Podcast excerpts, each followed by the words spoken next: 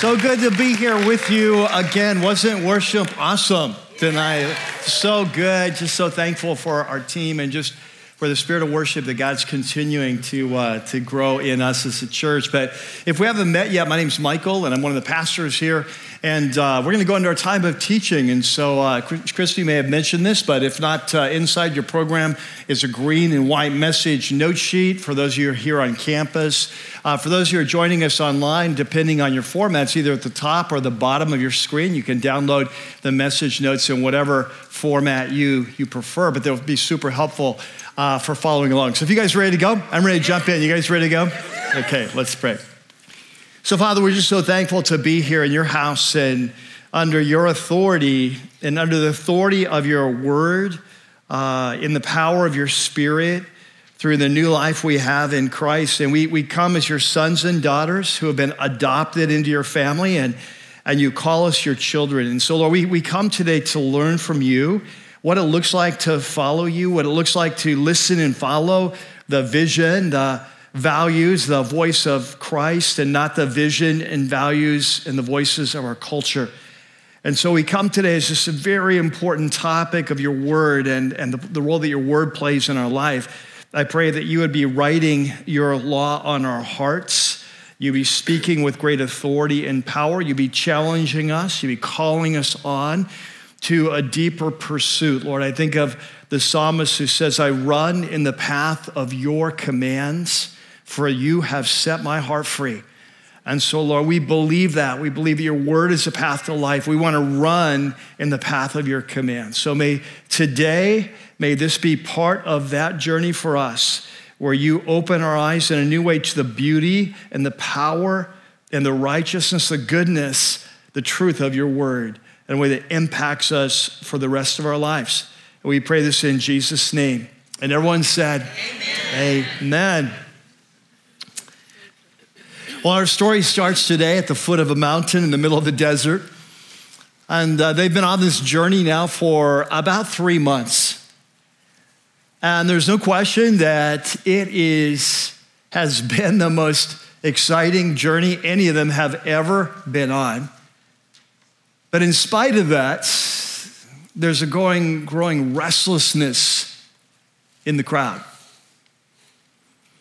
And the reason is their fearless leader who has led them so well the last few months has disappeared. And in fact, he's been gone now for over a month, and the last time they saw him, he's headed into harm's way. And so they're becoming restless. In fact, a rebellion is starting to brew. So in his absence, he put his second in command in charge, and And this leader has done all he can to pour oil on the water, to calm their fears, to give them perspective, to keep hope alive, but, but he knows it's not working. And deep inside, he senses that unless he does something quick, that a full-scale rebellion may erupt. And so under the pressure of that decision, he makes the worst decision of his life, and the one that's going to lead to flat-out disaster. Well, today we are continuing this series that we've been in for a long time called Christ, Culture, and the Cross. And uh, for those of you who are new to Rocky Peak, and I know every week uh, we have new people coming, whether it's here on campus or joining us online. Uh, this is uh, what this series is about. Is it's an in-depth study of a letter from one of the key leaders of the early movement of Jesus. Uh, we know him as Paul, or the Apostle Paul. And he's writing to a group of Christ followers that he led to the Lord about three years before in a very important Roman city uh, in the southern part of Greece, a city by the name of Corinth. And so we call this letter as the letter of First Corinthians. Now, if you've been with us for the last month, you know that about four weeks we entered in, ago, we entered into a new section of the letter that starts at chapter eight and goes through chapter ten. And the topic on the table is, is the Corinthians have written to Paul, who's about three hundred fifty miles away, and they've asked him a series of questions. And one of their questions has to do with, what does it look like to follow Jesus in the midst of a culture that's thoroughly pagan, where the worship of the gods is woven into the fabric of everyday life. And specifically, they want to have some questions about, is it okay to eat meat that has been sacrificed to the gods in one of the local pagan temples and then resold in the market? Is it okay to eat this meat uh, if it's been dedicated to the gods, if we go to a friend's house and they, they, they serve us this meat? There are some who are even uh, asking the question, is it okay for us to continue to go to the pagan temples and participate in some of these uh, uh, celebrations that happen there that involve pagan rituals? Uh, because because this is where a lot of the things happen, cultural events of the city happen. And so um, Paul is going, today we're breaking into the final chapter, this three-chapter section, and Paul is going to issue some of his sternest warnings yet uh, to this church about the tremendous danger they're in uh, because they're playing fast and loose with idolatry and the immorality that goes with it. And so if you have your Bibles, you have your apps, let's go ahead and open up and turn to uh, chapter ten of First Corinthians. There in your note sheet, you have a section called Christ, Culture, and the Cross, the disaster in the desert. Now, before we jump in, let's let's set this up. There's one p- big picture lesson that Paul wants to teach them today. And uh, if you want to write it down now, you want to wait till later, I'm sure you'll hear it more than once. But the big picture lesson is a good start doesn't guarantee a happy ending. And to illustrate that very important spiritual principle, Paul is going to use the nation of Israel as an example. So he's going to go back to the start of their story, back to where God, through this amazing display of power, uh, rescues them from slavery in Egypt with Moses. You remember the account of how he led them through the Red Sea, almost like a baptism, if you will. He led them through the, the, the, the Red Sea, destroyed the Egyptian army. And then you remember how he led them with a cloud by day and the fire by night, kind of representing his presence. And you remember that when they, they ran out of food, he provided supernatural food, spiritual food. He provided manna for them in the wilderness. And when they ran out of water, remember he brought, more than once, he brought water from a rock for them. Do you remember that? Do you remember all this? So Paul's going to go back and his story is going to be, hey, look how look how amazing their story started. And all but two of them died in the wilderness without going into the promised land. Corinthians, wake up here. You've come to Jesus. You've experienced this powerful move of the Holy Spirit. You've received the gifts of the Spirit. You too eat spiritual food, the communion of Jesus. You too drink spiritual, the spiritual drink as we celebrate communion. And you seem to think that just because you came off to a good start, you're going to finish well. You are playing with fire. And you are in great spiritual danger.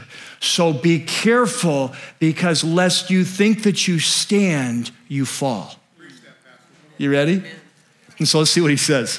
But I got way ahead of myself there. All right. That's what's come like fifteen minutes from now. It's like, it's just too good to wait. It's just too good to wait. Let's give you the trailer first, right? All right. So, so in verse one, he says, "For I do not want you to be ignorant of the fact, brothers and sisters, that our ancestors," talking about the nation of Israel, "our ancestors were all under the cloud." Remember the cloud of his presence? They were all under the cloud, and they were all passed through the sea, the Red Sea. They all experienced this amazing act of salvation. And in a sense, they were all like baptized into Moses. You know, just like we get baptized into Christ. And, and they were baptized into Moses in the cloud and in the sea. And they all ate the same spiritual food, this manna, and they drank the same spiritual drink, for they, they drank from the spiritual rock that accompanied them, and that rock was whom? Christ. This is really interesting. Twice in this passage, we're not going to go into great detail, but twice in this passage, Paul is going to refer to Christ being with Israel in the wilderness, the pre-existent Son of God, actually there with the nation. And so he said, now catch this, and I want you to underline this verse. There's a couple of verses that are going to be extremely important today. This is the first one. Now, these things that we just talked about, they occurred as examples to keep us from setting our hearts on evil things they did. Right? So he says, that, hey, these stories from the life of Israel, that, that the reason that God has recorded them in Scripture, and we'll get to this later on and to say it even more plainly, the reason God has included these stories in Scripture is that so, so we who, who've come to Christ, so that we will learn from their example. And now what he's going to do is he's going to give them four specific examples of the rebellion of Israel during the forty years of wandering in the desert, all right? So he's going to give them four examples. Now, as we go through these, I want you to notice, because this will become important later, I want you to notice how cryptic these references are. In other words, they're very brief, they go by. Chances are, if we just read them, most of us in this room would go, what in the world is he talking about? But he's referring to he's referring to four specific examples recorded in the Old Testament law, in Numbers and so on, uh, of times that Israel rebelled. In spite of their great start, they rebelled against God with idolatry or grumbling or immorality, and as a result, uh, they experienced the judgment of God and spiritual disaster, right? So the point is, they started strong, but these same people uh, at different times rebelled against God, and they were their bodies were left strewn in the desert. A good start doesn't guarantee a happy ending, right? So as we go through these four, I will briefly tell you what these four events, and all references for these four events are on your note sheet if you want to read them this week on your own. So the first one comes in verse seven. Okay, so let's read six again. Now, these things occurred as examples to keep us from setting our hearts on evil things as they did, all right? So now he's going to give us four specific examples. Example number one, this comes from Exodus thirty-two. He says, do not be idolaters. Now, remember, that's the topic on the table, idolatry in Corinth. He says, do not be idolaters as some of them were, as it's written, and he quotes from Exodus thirty-two, the people sat down to eat and drink, and they got up and indulged in revelry. So let's go back in time. This takes us back to the story we started the day with about this group that they've been on the road for three months, this amazing journey, but their leader has disappeared. He's been gone for over a month. They're not sure what happened to him, and they're starting to rebel. And so they're, the second in command makes this horrible decision. This is my version of the story of Israel. They come out of bondage in Egypt under Moses. They come through the Red Sea. They travel for three months uh, to Mount Sinai. And on that journey, God provides water from the rock. He provides the manna and so on. So they see the power of God. They get to Mount Sinai, and at Mount Sinai, God shows up in this amazing display of power. Fire, lightning, smoke on the mountain, earthquake. And uh, he actually speaks out loud to the whole nation. It's terrifying. And basically, he, he makes an offer. He offers that they, he will enter into relationship with them. We call this relationship a covenant, much like marriage is a covenant. And his offer was, if you want, I will be your God and you will be my people. And, and so they respond to this by saying, I do. Basically, God's proposing, and they say, I do. And of course, as in any important relationship, relationship or covenant, there are terms of kind of rules of the relationship. Like when you get married, one of the rules is forsaking all others, right? There's certain rules of the of marriage. Well, I don't know about today, but anyway, you know what I'm saying. And, and so uh, in the same way, God gives them these ten basic rules. We call them, in, in Hebrew, it's called the ten words. We call it the ten commandments. And these, remember, Jesus said all of these can be summarized in two basic uh, commandments of loving God with all your heart and loving your neighbor as yourself. And so he gives them these beautiful commandments to guide their new community, to, to live a life of love with God and with one another. And of course, you remember the very first two is no other gods. This is an exclusive relationship like marriage. Uh, and secondly, uh, that you are to uh, no, n- never try to represent God with an idol, because any representation will limit him and misrepresent him, right? So, so okay, so, so then Moses, after this, uh, they say, I do, Moses goes up on the mountain for about a month and a half, about forty days, to get the fine print of this relationship. And while he's gone, the people are getting restless. Remember, the last time they saw him, he's going up into the fire and smoke and this terrifying scene, and they're getting restless, and they're, they're like, hey, they come to Aaron, his second in control, his brother, and, and brother, and they say, hey, Aaron, hey, make us some gods to lead us the rest of the way on this journey. And so Aaron's feeling the pressure of revolt, so he caves. They build the golden calf, and they begin to worship. And this is the reference. They they rise up. They begin to play. Uh, the revelry, probably sexual orgy is being is what's is happening here, which often goes on in the worship of idols in, in pagan times, right? And so, so this is the first time, right? So when, when Moses comes down, God brings judgment on the people, and the bottom line is three thousand people lose their life. And Paul's point is, these are the same three thousand that started so strong just three months ago. And so he says in verse seven, do not be idolaters as some of them were. As it's written, the people sat down to eat and drink and got up to indulge in revelry. So that's example number one. Example number two. Example number two comes not from the beginning of their relationship with God, but at the very end. So at the end of the forty years in the wilderness, they're camped uh, on the east side of the Jordan River in an area called Moab, and, and they enter into relationship with the Moabites, which they're not supposed to do.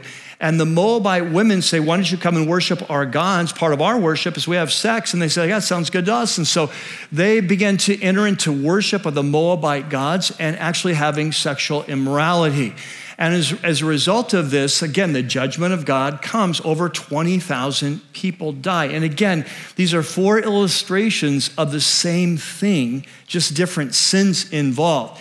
And so the next, the next verse says, this is by, from Numbers twenty-five, he says, we should not commit sexual immorality as some of them did. So notice he focused uh, first on idolatry, now he's focusing on the immorality part. We should not commit sexual immorality as some of them did. And in one day, twenty-three thousand of them died.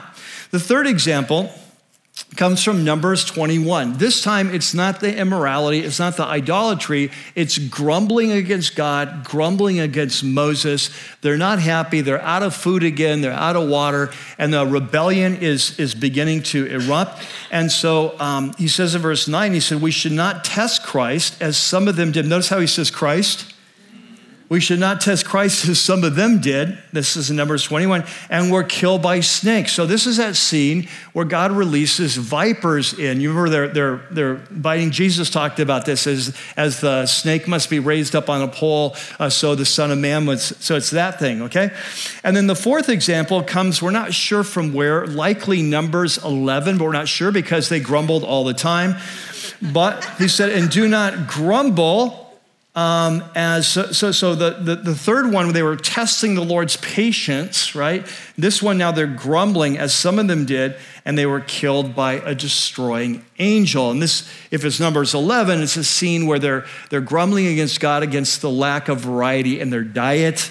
And uh, so God sends quail, and then they handle it really poorly, and it ends up in another judgment. Okay, so these four examples of the type of sin That, that Paul is saying, hey, you don't want to be committing this sin in, in court. You don't want to be worshiping idols. You don't want to be participating in sexual immorality. You don't want to be testing Jesus's patience with how bad you can be. You don't be grumbling against me, Paul, and, and the different leaders in grumbling. He says those bad things are going to happen. A good start doesn't guarantee a good finish. And so look what he says. And this is the next verse I want you to underline.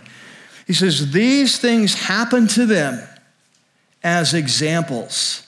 And catch this, they were written down as warnings for us, on whom the culmination of the ages has come. And Paul is saying several things here. He says, hey, these events that we read in the Hebrew Scriptures, they're examples for us, and, and God caused them, inspired them to be written down in his word. And he said, and, and these events that happened back then were written for us. Now that Jesus has come, they're written to teach us um, on whom the culmination of the ages. In other words, this story of our race that God is telling us has early chapters and it has later chapters. And the story of Israel is part of the earlier chapters. We're living after the time of Messiah in some of the later chapters, okay? The culmination of the ages. And then look what he says next. He says, so, here's his point. If you think you're standing firm, Corinthians, you think you're safe, be careful that you don't fall like they did. All right, a good start doesn't guarantee a happy ending. All right, so we're going to stop there for today. But what I want to do is come back and I want to highlight two really important principles that flow out of this passage for our lives as followers of Jesus here today, the twenty-first century, and then come back at the end and kind of apply it like one key question for our life. And so here we go. So there in your note sheet, uh, Christ, Culture, and the Cross, two key lessons. And so here's lesson number one. Lesson number one is that Israel's story is our story. Israel's story is our story. You know, sometimes in Christian circles today, we have a, dis- a tendency to neglect the story of Israel in the Old Testament. Hey, we're New Testament believers. Why do we need their story? Um, it doesn't apply to us today. But what we see today is what a huge mistake. That the whole reason that we have this story, part of the reason for that is for us who'd come after the time of Jesus. And, and I think what we often don't understand and what we need to understand, the story that God is telling in the Bible is a unified story from beginning to end.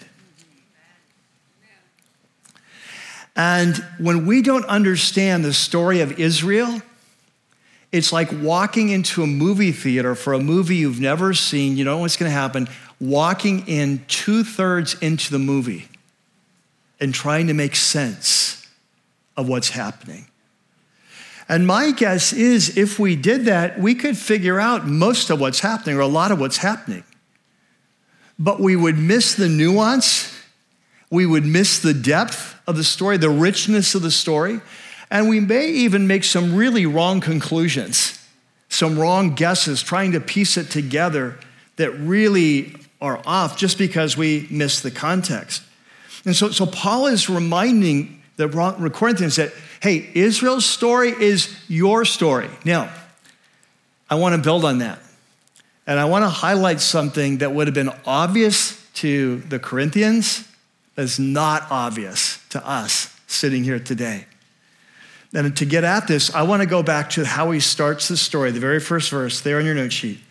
He says, Paul says, I don't want you to be ignorant of this fact, brothers and sisters, that our, what's the next word? Ancestors. Okay, underline that. Our ancestors. So in the Greek, that word is literally our fathers. So it could be translated like our fathers or our forefathers, all right? So he says, I don't want you to be ignorant of the fact, brothers and sisters, that our fathers, our forefathers, were all under the cloud and they passed through the sea. Now you say, well, what's so amazing about that?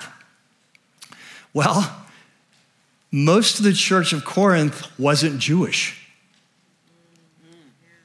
They're Gentiles. And you say, well, how do you know that? Well, just read through the issues they're dealing with.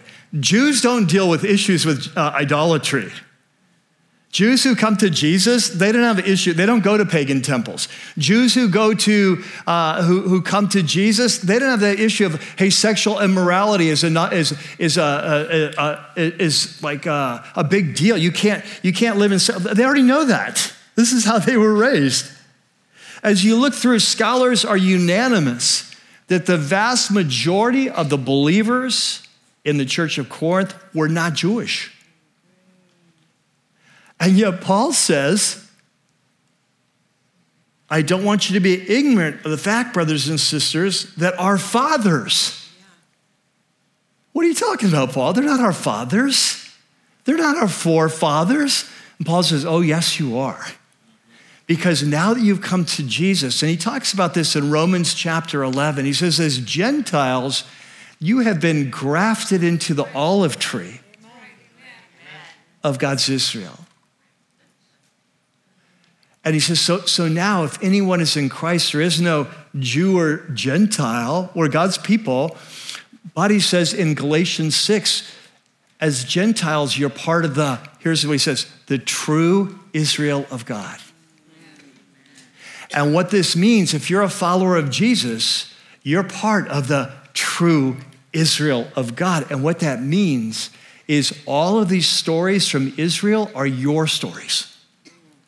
They're the stories of your forefathers.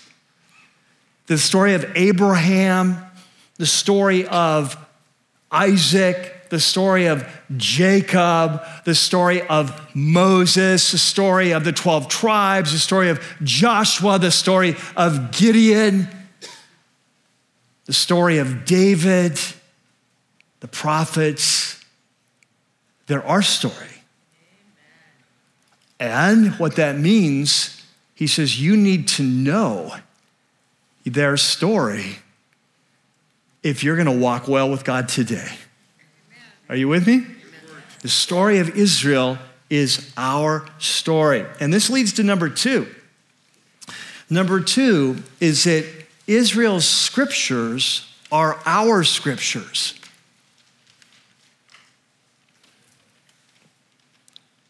So, so often in Christian circles, we tend to neglect the writings of the Hebrew scriptures, the Hebrew Bible, what we would call today as Christians, the Old Testament. Because we, we feel like, well, they don't really apply to us anymore. And of course, in some sense, in one sense, this is true. We're told, for example, by the Apostle Paul in Galatians that the, the law, the Old Testament law, it was our guardian or our tutor to lead us to Christ. And, and so the Old Testament laws, to a large degree, had an expiration date on them when they were issued. You know how you have expiration date on the milk? Well, the law of God had an expiration date. And the expiration date was the coming of Messiah.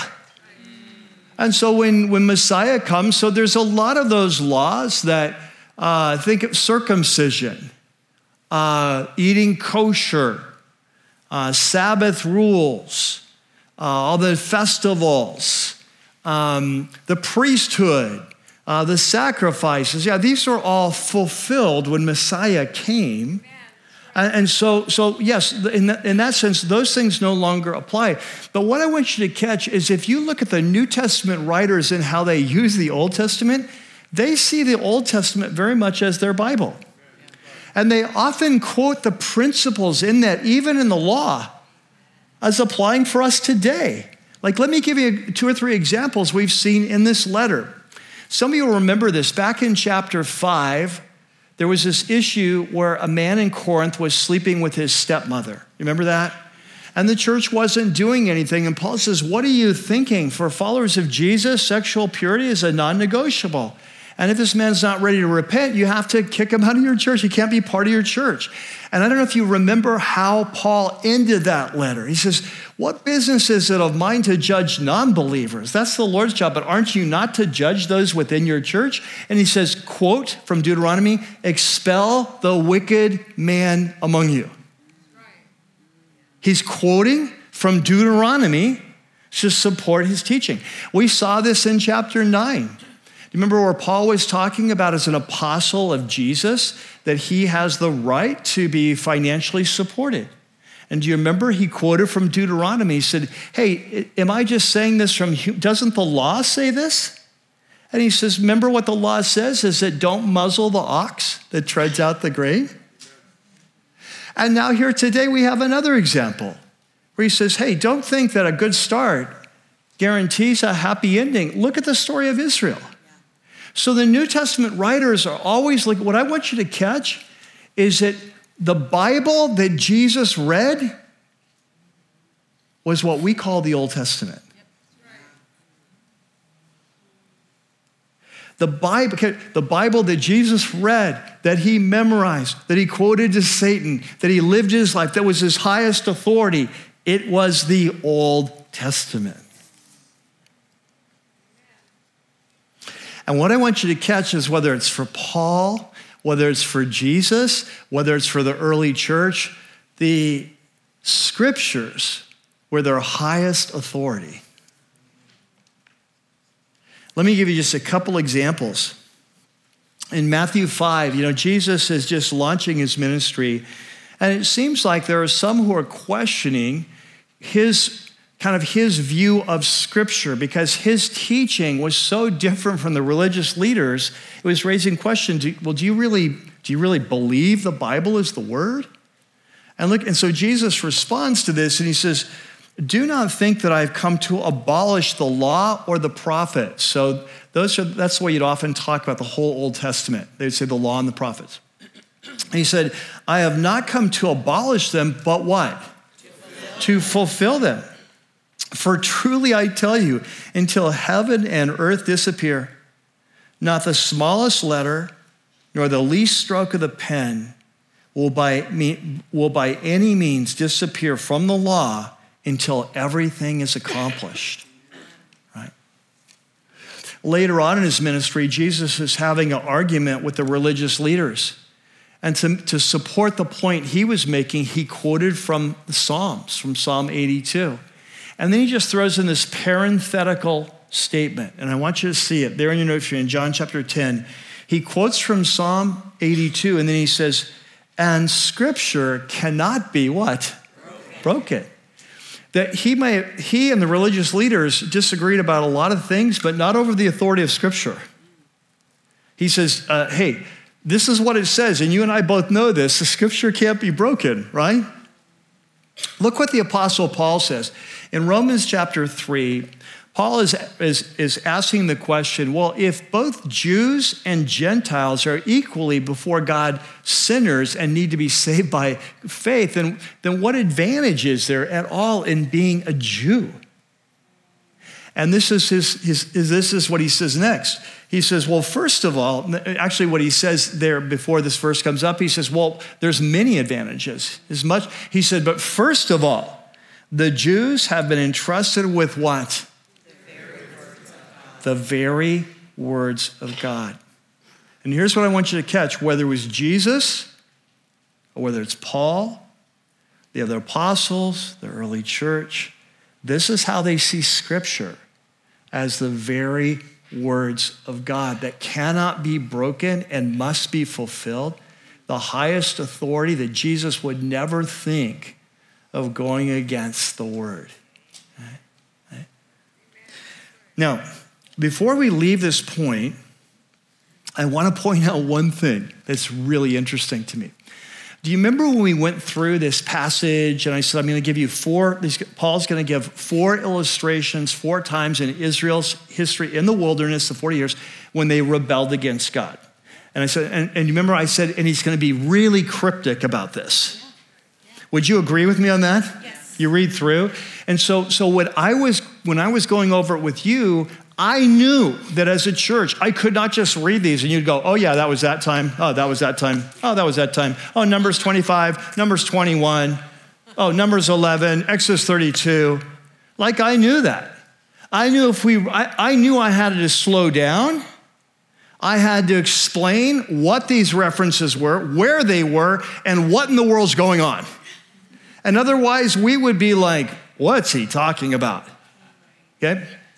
What I want you to notice when Paul's writing to the Corinthians, who are mostly pagans, they've come out of Jew, they're Gentiles, they didn't grow up in synagogue, they didn't grow up learning the Bible, they've only known Jesus for three years, and yet he assumed they would know exactly what he's talking about. Wow. Wow. All right, just hold on to that one, all right? Okay. So, the, the verse there on your note sheet again, First Corinthians ten eleven, let's just kind of wrap this part with that. So, these things happened to them as examples, and they were what? Written They were written down. God caused these examples he just gave to be written down as warnings for us on whom the culmination of the ages has come. These things that happened before Jesus were written down for us who came after Jesus to teach us how to follow Jesus. Okay, now, so I have a question for you. And you may have to search your heart on this. In fact, you may even lie to yourself at first and then like be more honest as we go along. But fortunately, I can't see your heart. So neither can your, neither the person next to you. So, so I want you to think about this. This is an extremely important. This may be one of the most important questions we ask in this whole series. And I'll explain why as we go through. It's a very simple question. It goes like this: what are the Scriptures to you? What was no? No, of course, for for of course for for Paul and Jesus, when they're talking about the Scriptures, they're talking about what we call the Old Testament, right? Now, as, as New Testament, as people after Jesus, and right that we have not only the Old Testament, we have the New Testament that was Uh, written by the apostles who are authorized by Jesus with his authority to speak for him, just like the prophets in the Old Testament were authorized by God to speak for him. So we have the whole we have the whole book, right? So the question is, so what, what are the Scriptures to you? So what we've seen today is that for Jesus, for Paul, for the early church, the Scriptures are the very words of God. They speak with his authority, their ultimate authority. And of course, Paul kind of kind of lays out this, this summary um, in a very in a classic passage. I'm sure many of you read before. There in your note sheet from Second Timothy chapter three. He's writing to the young protege, Pastor Timothy, and he says, Timothy, he says, all Scripture. This is kind of this would be the view, the view of Jesus, the view of Paul, the view of the early church. He says, all Scripture is God-breathed, like it's supernatural. It, it's kind of It's like it comes through the personality of the individual writers, but the, the thoughts that are being communicated are coming from the Lord. They're being breathed. So all Scripture is God-breathed, and it's useful for teaching. It teaches you the truth about who God is and who we are and the path to life and so on. It's, it's, it's helpful for rebuking when, when we get out of line. It's helping for correcting when we have certain things wrong. And it's for training in righteousness. It's kind of like, a, like an athlete in training. It trains us how to live the right way so that the servant of God may be thoroughly equipped, strengthened for every good work. So that, that's kind of the view of Jesus, the, the view of Paul, the view of the early church, right? And so the question, so, so that's what the Scripture is to them. The question is, what is this book to you?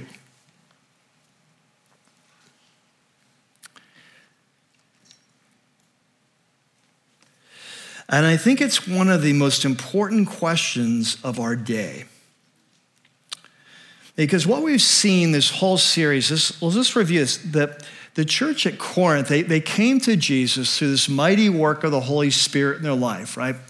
And, and they came to him, a great, they had a, a powerful conversion. They received the gift of the Holy Spirit, this wide array of spiritual gifts. So they got off to this great start. But what we've seen throughout the series is that after Paul left, they began drifting back and they began listening to the vision, the values, the voices of their culture instead of Christ. That's what we've seen all the way through. And I see a very similar dynamic in our culture today, a very similar temptation in our culture today. That's We are living in a culture that's increasingly hostile to the gospel. Yeah. We're going to do a series on this at the beginning of the year. And we're, we're living in a culture that's increasingly hostile to a biblical worldview.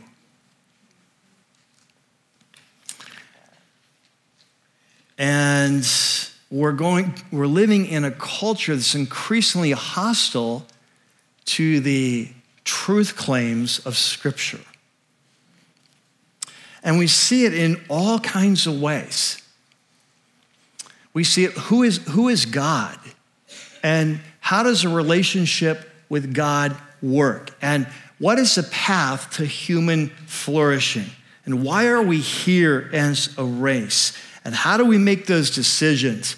And we, we, see, it, we see it rising up at all types of, of topics, don't we? Human sexuality, same-sex relationship, gender ideology, human life issues, abortion, infanticide, euthanasia. We see it rising up in injustice issues, right? Social justice versus biblical justice, two very different things with very different worldviews behind those two things. And there is tremendous pressure on you and I to capitulate and to go with culture instead of Christ. And here's the point. To a very large degree, I believe that what you believe about Scripture will determine your spiritual future. Mm-hmm. Mm-hmm. Yeah, what, what we believe about Scripture will determine our spiritual future. I would say that if you could tell me your view of Scripture, I could tell you the level of danger you're in. Right?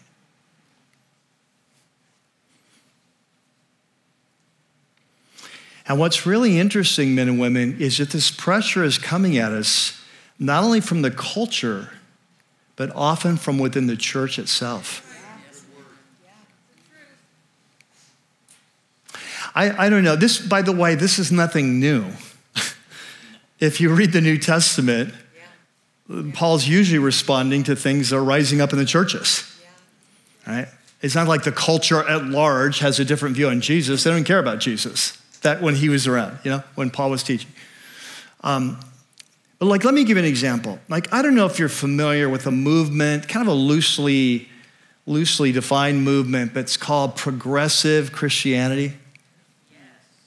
Just the very name should cause you pause.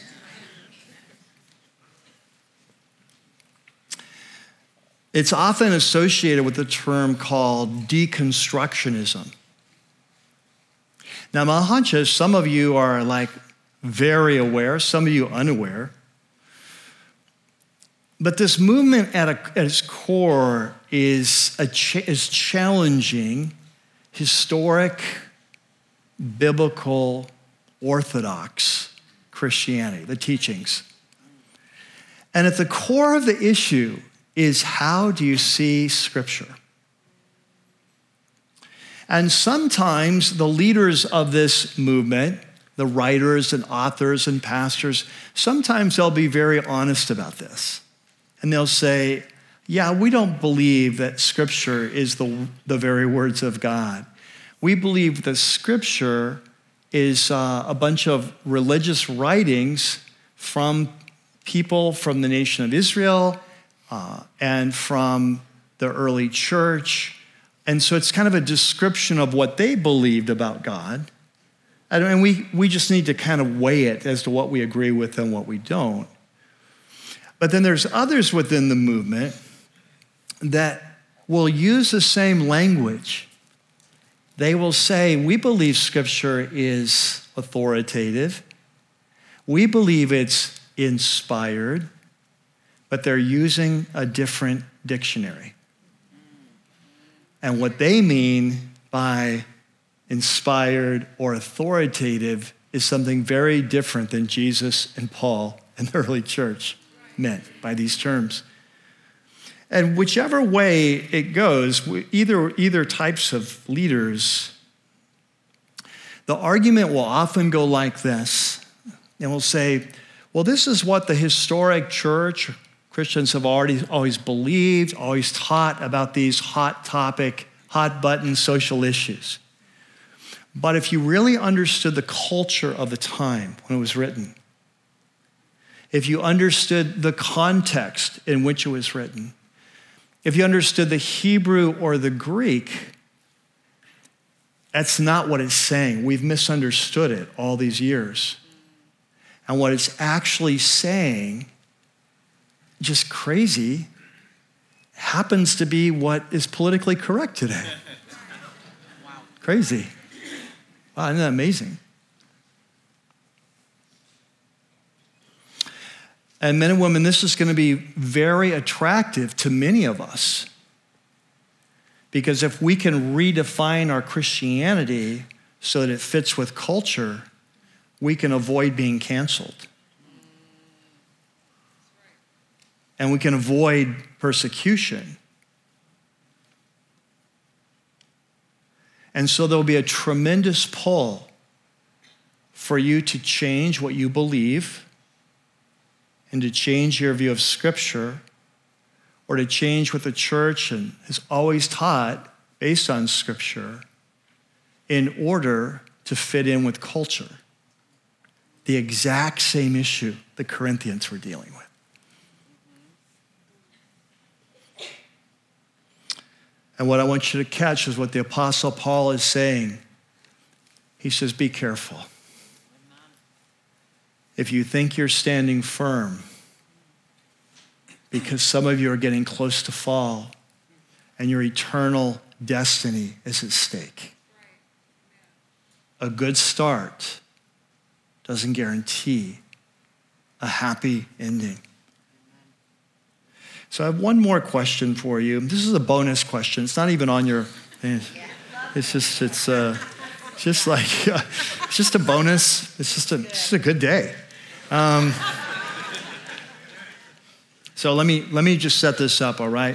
So let's say that you're here, right? And you say, no, I, I believe, I'm with Jesus, I'm with Paul, I'm with the early church, I, I believe the Scripture are the very words of God.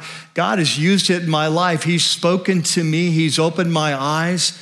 I'm on board with this. I believe, I believe that this is the very words of God. Then the question I have is, okay, so how well do you know it?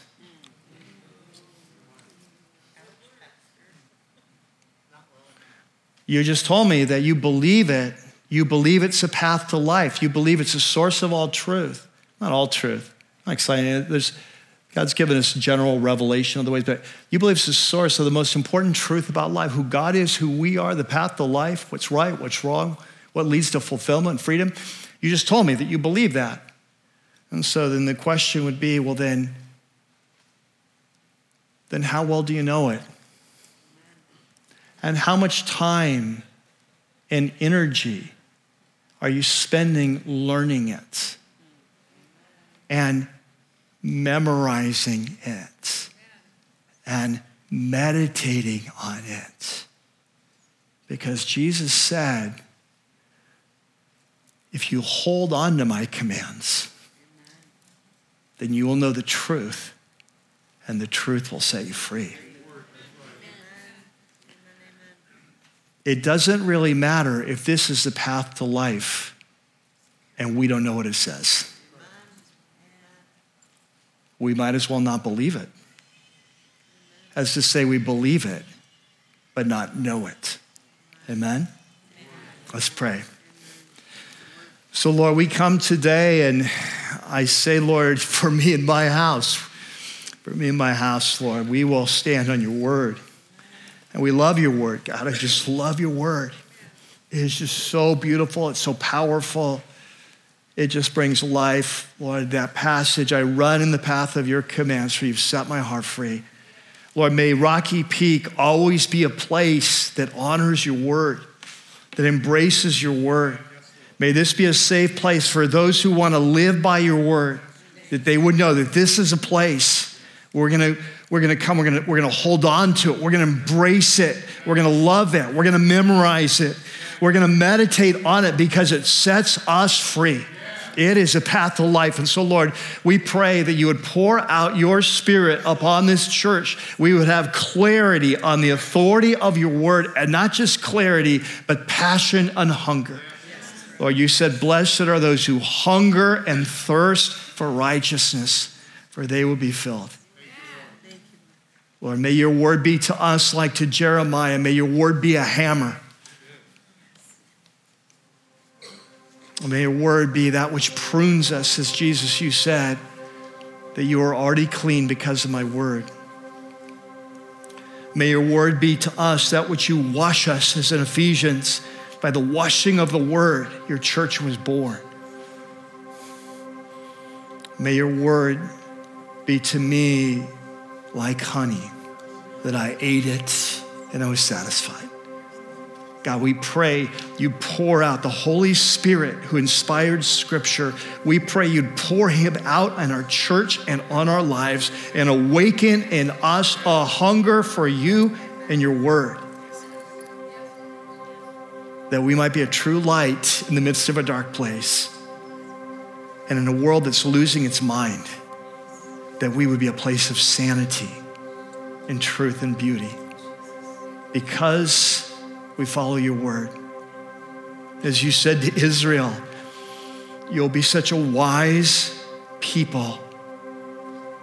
What other, what other nation would there be that would be so wise because of the word that was given? May we be that.